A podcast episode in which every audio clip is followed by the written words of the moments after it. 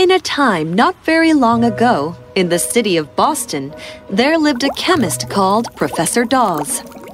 Chemistry can be very boring to some and quite interesting to others, but very few dealt with chemistry the way Professor Dawes did.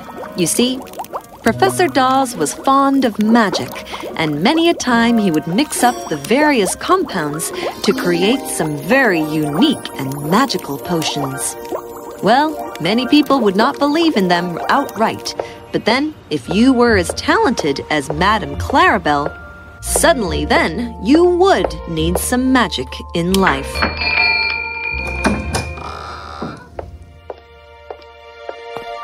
Oh, good day, Doctor. Ah, Miss Clarabelle, such a pleasure to see you. Thank you for meeting me so soon. I hope I did not cause you any inconvenience. Oh no, it is always such a pleasure to see anyone who is particularly interested in my magic. So pray, tell me, what can I do for you? You see, Doctor, since the time I can recall, I have always had this dream to go up on stage, do theater. Ah, that is such a noble, such a grand dream to have. So, you must be proficient in acting then. I don't know. It's just that the thought of seeing so many people in the audience makes my throat go dry and forget all my lines. But that happens to everyone. You should not bother with a few bad auditions. Auditions? Oh, what are they? You don't know what an audition is? Surely you must have tried for some roles in a production. I told you, the very thought makes me forget my lines and dialogues. If you have never even auditioned, what lines and dialogues are you talking about? I told you, I forget. Well, okay. Then, dancing? You must be good at dancing. Well, I love to dance, but it's just that I can never stick to a beat and rhythm, you know? If you just take the beat and the music away, I actually am a very good dancer. So, you dance very well without rhythm and music. Uh, how about singing? Uh uh Beats and music there, too, you know? Plus, singing has notes. You want to hear? Twinkle, twinkle, little star. That'll be enough. Thank you. How about playing an instrument? Piano? Of course, music, beats, and notes. And fingers, too. I tell you, if the piano should be played with just one finger at a time, then I would be really good at it. Ugh. Acrobats. Acrobats in martial arts don't need rhythm and music and notes. They just go yeah and yeah. Yes, but all the stretching and exercising? Uh, no, never been good at that at all. Okay, I see that you really, I mean, really need my help. But why theater? I told you, it is my dream. Very well. Do meet me back here in 10 days' time. I shall have something to help you with. Oh, thank you. So, exactly after 10 days, Clarabelle came back to Professor Dawes' office, and Professor Dawes looked really pleased with himself. Ah, hello. Please come in. Have a seat. Some tea? Uh, just tell me, do you have some potion or something ready for me? Much better than potions, my lady. I am not a regular abracadabra wizard. I am a professor, and a sophisticated one at that. So my potions are not ugly, bitter concoctions. My remedies are suave and delightful. Voila! Here are your confections. Sweet, delicious bonbons. But do not be fooled by their innocent looks. They are quite potent. The lavender bonbon here enables light and graceful dancing. The pink one will make you sing like a nightingale. The white one will make you an orator par excellence. And the chocolate one will make you play the piano like a maestro. The lemon yellow bonbon will make you do acrobats that the world has not seen before. Oh, super! Thank you so much.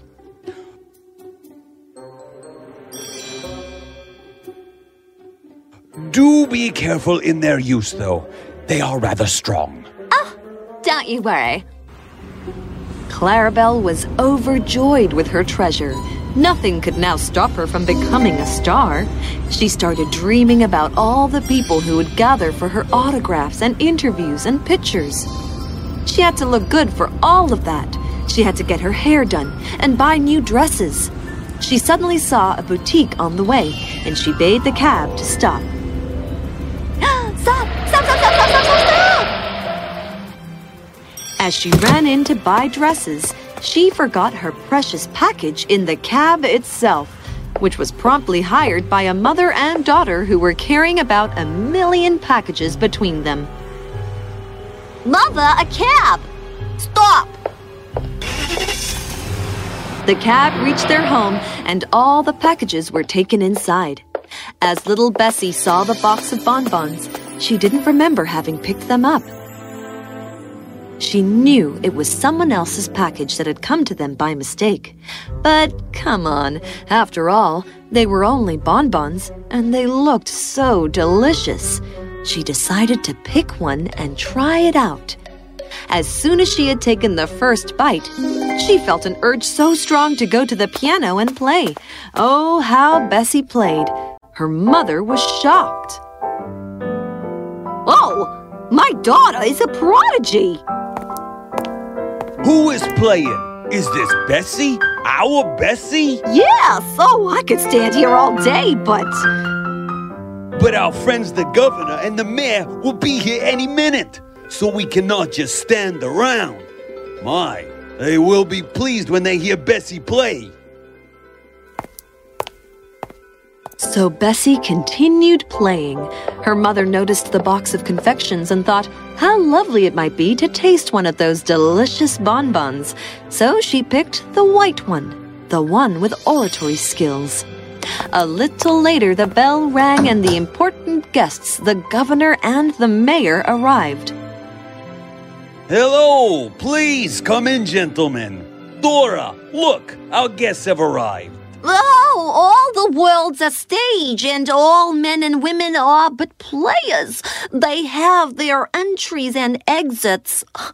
Uh, are you all right? Gentlemen, please, come. That music! Oh, that's my daughter playing the piano. They all heard Bessie play. Bessie's father was nervous as to how strange his wife was behaving before such important guests. And a bonbon suddenly seems so desirable when one is nervous, so he chose the pink one, the one with the power of singing. Even mayors and governors like their sweets. They eyed the box of bonbons longingly. The father quickly offered them the bonbons. While the mayor was quick to gobble his lemon yellow one, the governor quite dignifiedly put the lavender bonbon in his pocket, saving it for later. Because right at that time, the woman came to ask them to the table for dinner. Oh, seize the moment. Remember all these women on the Titanic who waved off the dessert cart. Dinner is ready and waiting. What is wrong with all of you? We are so sorry. You too, Judas. All the world's a stage. Yeah. Yeah. Yeah. This is a house of the insane. Insane. Ridiculous. What am I even doing here with these people? Well, how quickly we jump to conclusions. The very people who were our friends we would dine with suddenly become ridiculous and silly. The governor had to give a huge speech to hundreds of people in the town hall the following morning. As he was dressing, he dug in the pocket of his previous night's jacket to find his keys, and with the keys, he found the bonbon which he had kept there. So he took the bonbon along with him. When the governor saw the crowd at town hall, he became nervous. He dug into his pocket, for he wanted his kerchief to wipe his sweat. And that's when he found it, the bonbon. He opened it and gobbled it up. The announcer called him to the mic. Ladies and gentlemen, His Excellency, the Governor.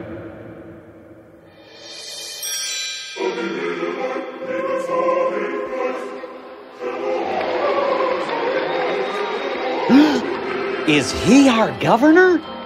He is insane! Ridiculous! What is he even doing here? We should remove him from office.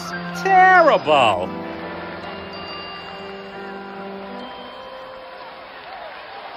News of the dancing governor filled the next day's paper, and people demanded that he be removed from office while laughing at him. The very things the governor said about others, others said about him. What do you think might have caused the governor to behave so strangely? Maybe just the stress? I have no idea what could have gotten into the governor to behave like this. But to think of it, we all behaved strange, didn't we?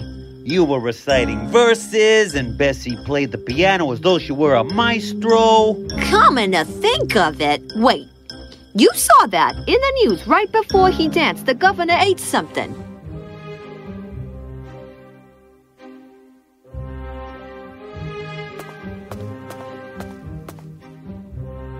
That's a bonbon! I am very sure we didn't buy any bonbons yesterday, Bessie. So where did that box come from? Well, uh, Mother, actually, it, it was there with the packages we got. But it wasn't ours. we didn't buy bonbons. We should not have taken the package if it wasn't ours, Bessie. I am sorry, Mother. I will never do it again. They might have still not realized that the bonbons were magical. But when Professor Dawes saw the news, he did realize. Clarabelle came back to him for another box. Thank you. What a mess. The previous box getting lost like that. Well, this one will only work for you, and for no one else, even if they eat it. But be careful, for their effect is temporary. When we rely on others' talents to fulfill our dreams, it never works out. With the help of the bonbons, Clarabelle did land a role of a heroine in a play, but the effect of the bonbon wore off right in the middle of the performance. Oh, oh my god. I am so sorry. And thus ended Clarabelle's career as a star. As far as the governor is concerned, he fell in love with dancing and now goes to ballet classes. And the mayor? He still tries to kick and break bricks or to test his strength, but doesn't quite get it. He hasn't realized it was just the temporary effect of a magic bonbon. Hey! You know what happens if we pick up the package that's not ours. One should never do that. And as for Clarabelle, she did practice and practice and finally became an actor.